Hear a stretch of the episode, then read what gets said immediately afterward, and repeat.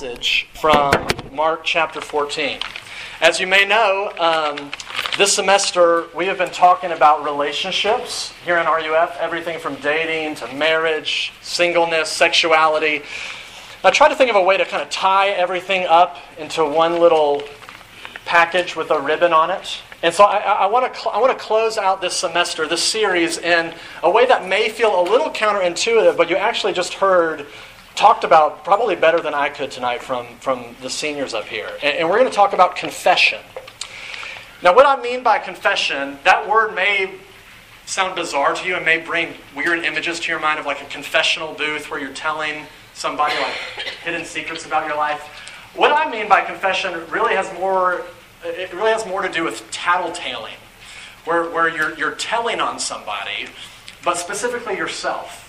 In other words, what I mean by confession is living this life of vulnerability, of transparency, of letting people see who you are and all of the beauty and all of the ugliness that is you.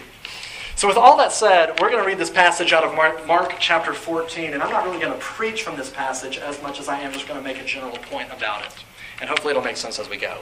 This is from Mark chapter 14. We'll look at verse 66 through 72. While Peter was below in the courtyard, one of the servant girls of the high priest came by. And when she saw Peter warming himself, she looked closely at him. "You also were with that Nazarene Jesus," she said, but he denied it. "I don't know or understand what you're talking about," he said, and went out into the entryway. When the servant girl saw him there, she said again to those standing around, "This fellow is one of them." And again he denied it. After a little while, those standing near said to Peter, "Surely you are one of them, for you are a Galilean." And he began to call down curses on himself, and he swore to them, "I don't know this man you're talking about." Immediately the rooster crowed the second time, and then Peter remembered the word Jesus had spoken to him. "Before the rooster crows twice, you will disown me three times." And he broke down and wept. This is God's word for us tonight. If you would, pray with me, and we'll consider it together. Okay, so let's pray. Father, in your mercy, would you teach us now? Would you be our guide and our helper as we look at this passage and discuss these things together? We really do need you in these moments. And so would you come and would you open up our eyes and unclog our ears? And that would be our prayer. We'd ask in Jesus' name. Amen. Okay, so here we have a famous passage where Peter, who's one of Jesus' key disciples, denies and disowns Jesus. He publicly, or at least in this particular situation, because he's very cowardly and very kind of driven by fear, he flat out denies even knowing who Jesus is. Okay, here's what's really interesting about this story, is because this is in the Gospel of Mark, and the book, the Gospel of Mark, was written by, you guessed it, Mark. But every biblical scholar and historian will tell you that the Gospel of Mark was written by Mark, overseen by Peter. Peter was the source of all of the stories in the Gospel of Mark, and Mark was basically just ghostwriting it for him. They're sitting there talking, and Peter's basically sharing all of the stories that are in this book that Mark is writing down. And here's what's interesting about this, is that here we have an episode that makes Peter look terrible. He looks terrible. And there's no way that this story would be in the Bible unless Peter himself authorized it. No one else was around to sort of know about this story. And so he's talking with Mark, he's the one that's telling him this story about himself, which is making him look terrible. He's flat out denying Jesus. He looks like a traitor.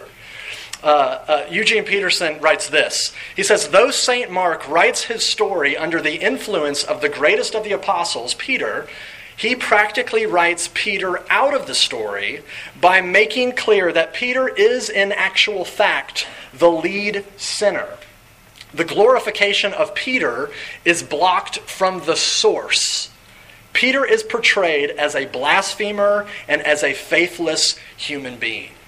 Here's what you have to see. Peter is brutally honest about his sin. Peter is brutally honest about his sin. I mean, here it is. He's authorized Mark to preserve this forever in the Bible. He's quick to acknowledge his sin because He is so confident in Jesus' love for him, he's just quick to acknowledge it. It's like he doesn't care. It's like the honey badger. He just doesn't care. But here's the principle. Here's the principle that's at work here. And this is the one point that I want to make tonight. I want to make one point tonight, just one. Here it is. If you don't hear anything else tonight, I want you to hear this. The more you understand and cherish the gospel of grace, the more honest you will be about your sin. And that's it. The more you understand and the more you cherish the gospel of grace, the more honest you will be about your sin. That's the point. I want to break that sentence down, though. What do we mean by the gospel of grace? What do we mean by that? Well, the word gospel basically just means good news. That's all that word means. So the question is, okay, what is the good news about? Well, you could say, as some pastors have said, that the gospel is the good news that you are more sinful and wicked than you could ever dare dream. And yet because of Jesus, you are more loved and accepted than you could ever imagine at the same time. I'll say it again. The gospel is the good news that you are more sinful and desperate and wicked than you could ever dare dream. And yet, because of Jesus, you're more loved and accepted than you could ever dare imagine at the same time. If you notice, there's kind of two halves to that. The first half of the gospel says this, that you're a big sinner and wicked and desperate and broken and needy and a failure. Now, that's a bitter pill to swallow. Because if you're anything like me, I want to push back against that because that feels offensive. Because it feels like, okay, hey, I'm a good guy. I'm a good person. I'm not more wicked than I could ever dare dream. I mean, I want to push back against that. I know you do too, where it's easy to look at the fact of like, hey, I go to RUF every week. Like, I read the Bible. I care about this stuff. I'm not that desperately wicked. And I want to say, I want to push back. And if I'm honest, I say, well, hey, I'm preaching the Bible every week. I'm surely not that bad. But here, the Bible's basic verdict over you is you can't save yourself. You aren't good. Your only chance, your only hope is to rely on the mercy of someone else, to rely on the mercy of God. And we don't want that. We don't want mercy. We don't want charity. That's offensive to us, and that's why that's our biggest problem. It is our pride in our goodness that keeps us from Jesus, that keeps us from God. There's a story that my wife, Catherine, and I heard very recently. Tragic, terrible story. But one of our good friends, her father, for a long period of time was feeling sick. Just feeling achy. Something was wrong with him. And his family kept encouraging him to go see the doctor. He said, no, I'm okay. No, I'm fine. No, I'm fine. And this went on for about a year where he's just being encouraged, go to the doctor, no, I'm fine. It got so bad, he eventually went into the doctor. And the doctor said, okay, you have cancer, and you have 3 weeks to live. And he has since passed away, since we heard about this story. But here's what's so tragic about that story, is that morally speaking, spiritually speaking, the Bible's diagnosis of us is that we are sick. And as long as we think that we are healthy, we're not going to go see a doctor. And people who are sick, who have convinced themselves that they are healthy and don't go see a doctor, they die. It's horrific. It's sad. But that's the first half of the gospel that we have to get. Now, for some of you, you don't have any problem swallowing that pill of the first half of the gospel. You understand how desperate and how needy and how broken you are. It's the second half of the gospel that you have a problem with. It's, okay, I understand I'm needy and I'm broken, I'm a mess, but I don't understand how God could love me or how God could accept me, therefore.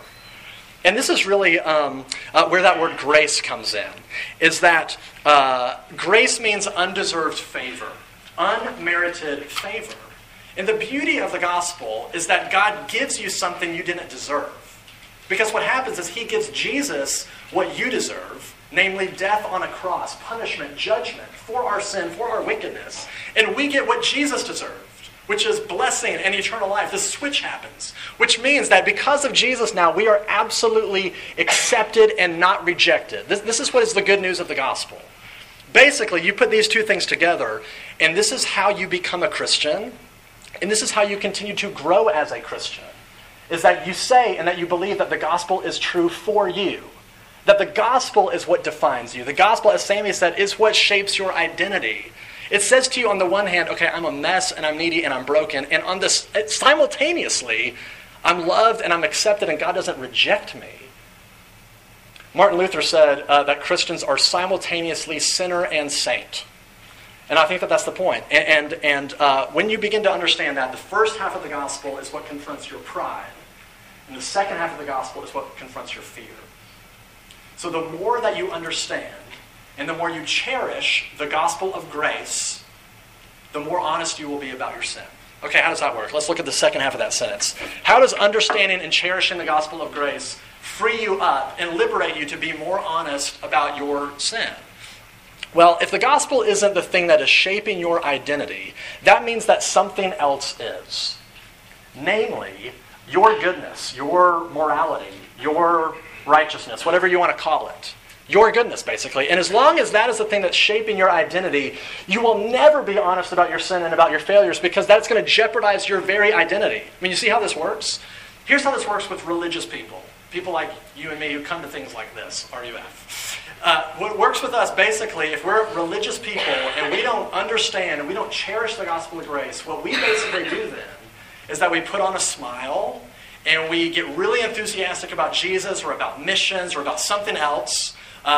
We make sure that we're seen at religious meetings, and we try to kind of maintain this image that we're presenting to everybody. Meanwhile, terrified of anybody actually finding out about what we really struggle with.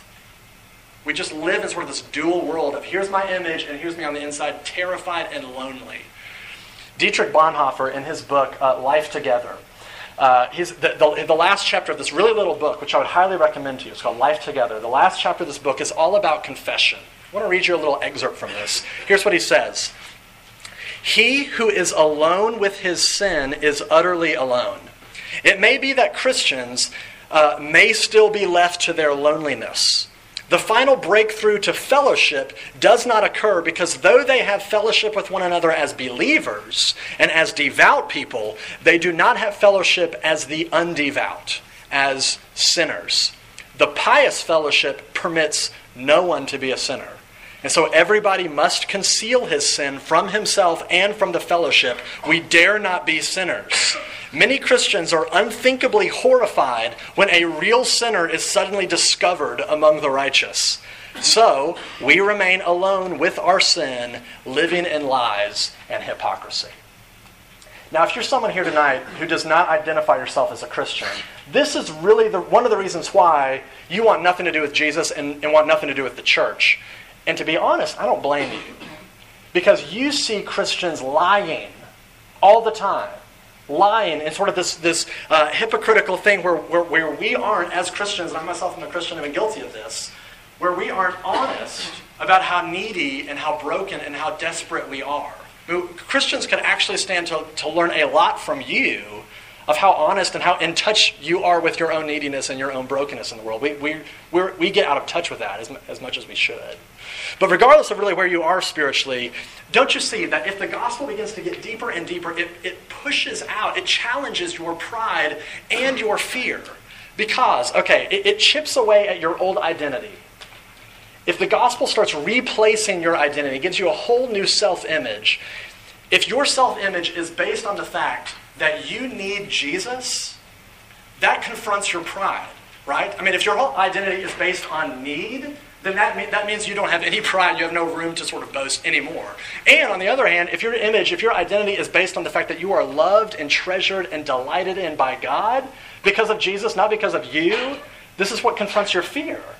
And now you have no reason to not confess. You have no fear to confess. There's nothing that you could say that would jeopardize your relationship with God, that would threaten it. And if that is never jeopardized, then who cares what the rest of the world thinks, right?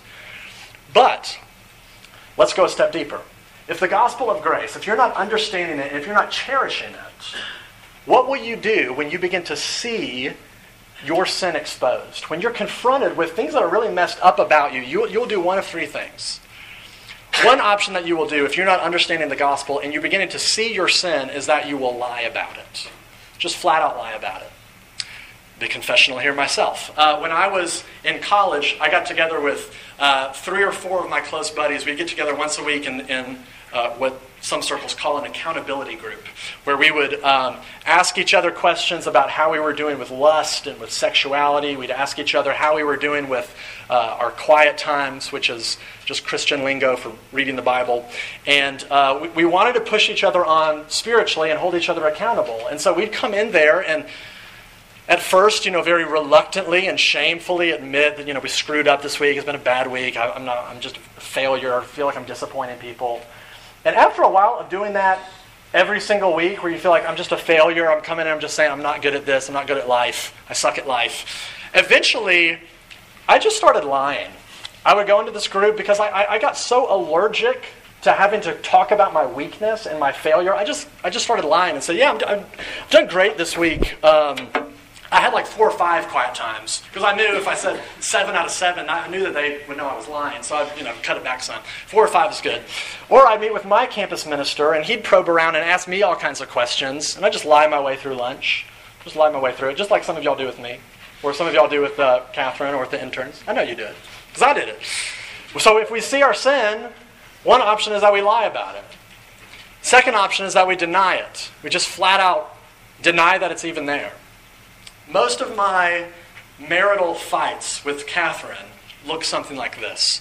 Catherine comes to me and says, tells me that there's something I've done or there's something that I've said that has hurt her, that's wounded her. Now, initially, what happens is that this feeling of anger begins to well up in me, and I get defensive. And I find a way to explain and to rationalize and to justify why I did what I did or why I said what I said. And then I turn the tables and blame her for being too sensitive. This is actually your fault, because no normal person would feel this, but you're hurt by this, this is your problem. Of course, the fight escalates from that point. But if you notice, the whole thing goes back to my inability to receive criticism. My inability, my denial, my living in denial of the fact that that could actually be true of me, that I'm capable of hurting another person, that I'm that reckless, that I'm that out of control.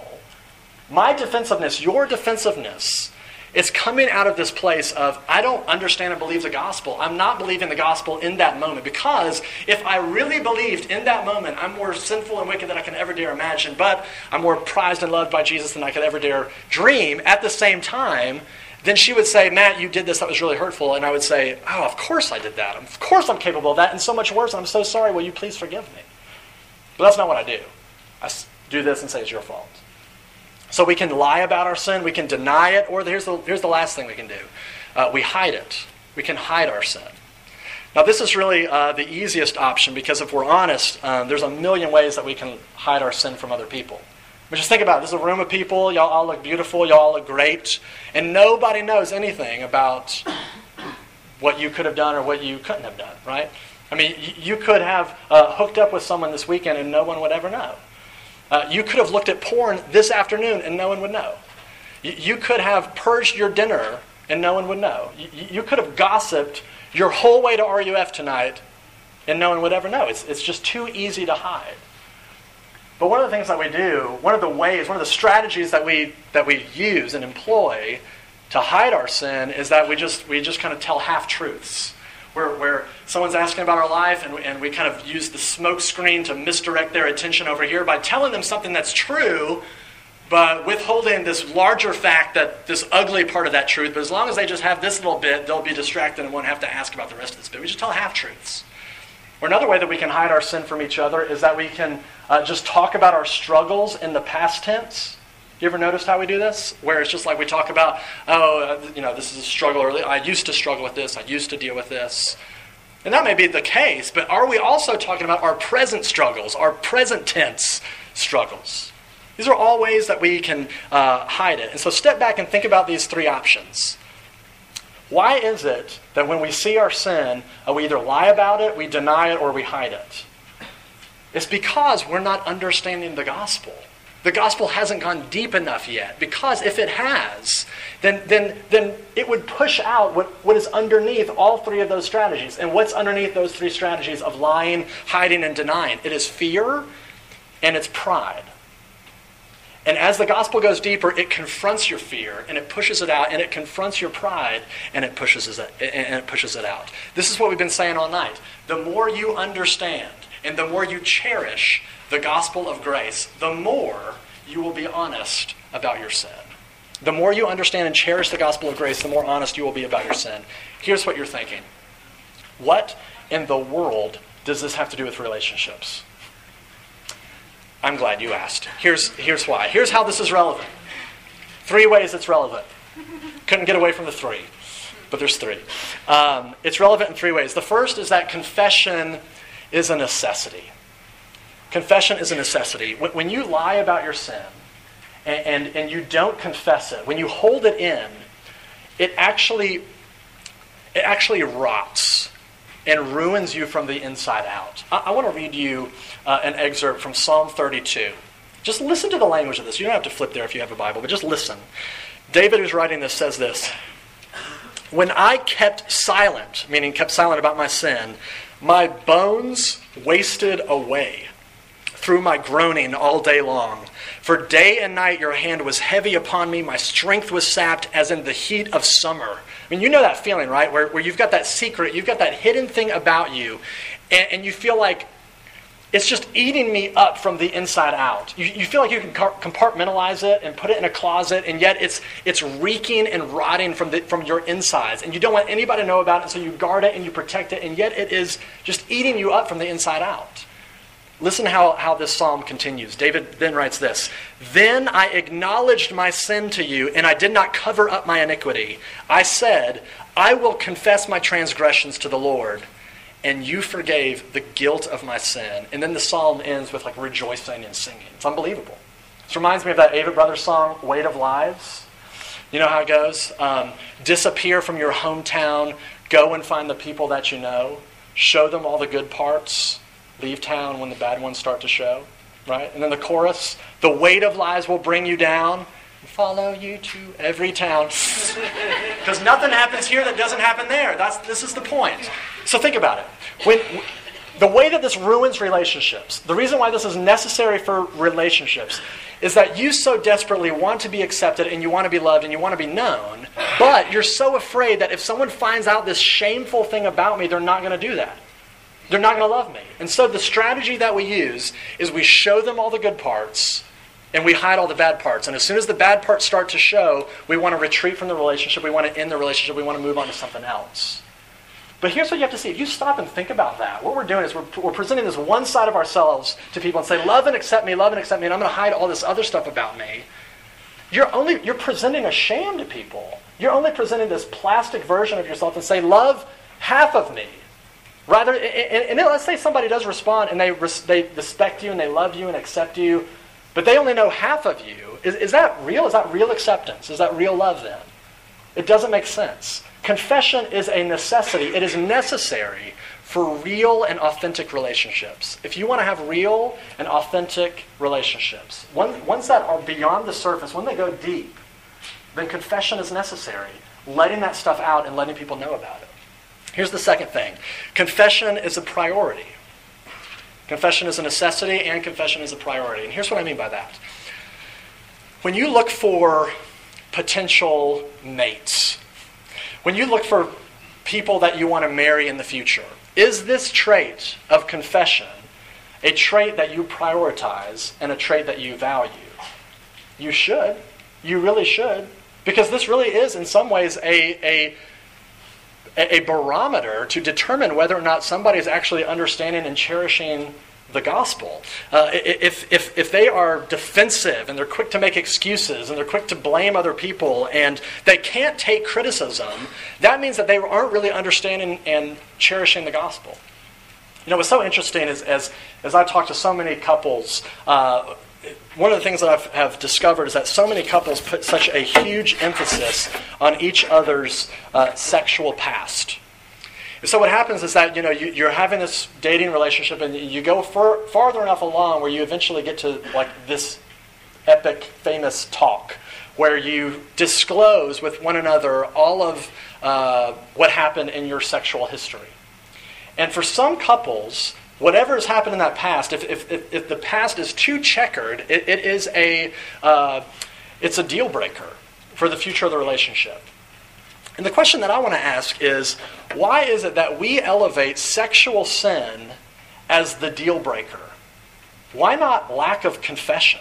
Why not lack of humility, lack of repentance? Because, not to minimize the weight of sexual sin in any way, not to minimize it, but the Bible actually puts more emphasis on the lack of confession than it does our sexual sin, our sexual histories. Confession is a bigger deal in the Bible than our sexual sin. C.S. Lewis describes this perfectly in his book, Mere Christianity. I'm just going to quote it to you. He says this, "Finally, though, I have had to speak at some length about sex." This was a chapter on sex. "I've had to speak at some length about sex. I want to make it as clear as I possibly can that the center of Christian morality is not here." He's saying, look, the center of our ethical system does not live and die on sex. He goes on, "If anyone thinks that Christians regard unchastity as the supreme vice, he is quite wrong. The sins of the flesh are bad, but they are the least bad of all sins. All the worst pleasures are purely spiritual. The pleasure of putting other people in the wrong, of bossing and patronizing and spoiling sport." Don't know what that means. "Of backbiting, the pleasures of power, the pleasures of hatred." And then here's the sentence I want to highlight. He says this, "That is why a cold, self-righteous prig who regularly goes to church may be far nearer to hell than a prostitute. But of course, it's better to be neither." I think he's right. Confession is a priority. Is that a priority for you? As you think about who you are and what you are becoming and who you want to marry down the road, is confession, someone who is honest and vulnerable about their sin, is that a trait that you prioritize? It should be. Confession is a necessity. Confession is a priority. And last, confession has a responsibility. And here's what I mean by that. I want to talk to the people that are going to be on the receiving end of somebody else's confession. Because let's say you go out and do this. You find someone that you trust, find someone who's very close to you, and you share with them, you disclose to them who you really are. That person has a responsibility, in my opinion. One, they have a responsibility not to be shocked. Not to be shocked.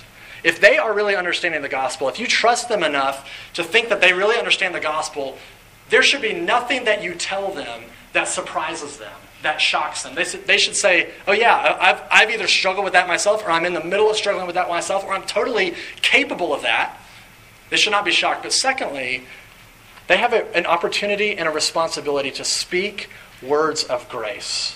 Especially, and particularly if this is someone who's confessing their sin, who has a relationship with Jesus. There is nothing more beautiful and no more privilege than I have as a campus minister when students come to me broken over their sin, torn up because of this thing that they've done in their past or the thing that they've in the middle of doing, and they're broken over it, and they come before me, and it gives me the opportunity to look at them and say, you know, I really hate that is what you're struggling with, but let me assure you, this does not jeopardize God's love for you.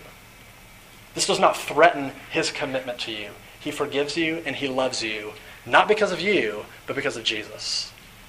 And when someone confesses something to you, you have that same opportunity and that same responsibility. That if they are a Christian, if they trust Jesus, then that is the response that they need to hear. If they are repentant and broken over their sin, they don't need to hear shock. They don't need to hear shame. They don't need to hear strategies on how they can change. They need to hear God loves you and forgives you, because that is the gospel of grace. The more that you understand and cherish the gospel of grace, the more honest you're going to be about your sin. And I'll just wrap up with this. Mark Driscoll is this somewhat famous pastor now in Seattle. And he tells the story of this woman who came into his office one day. And she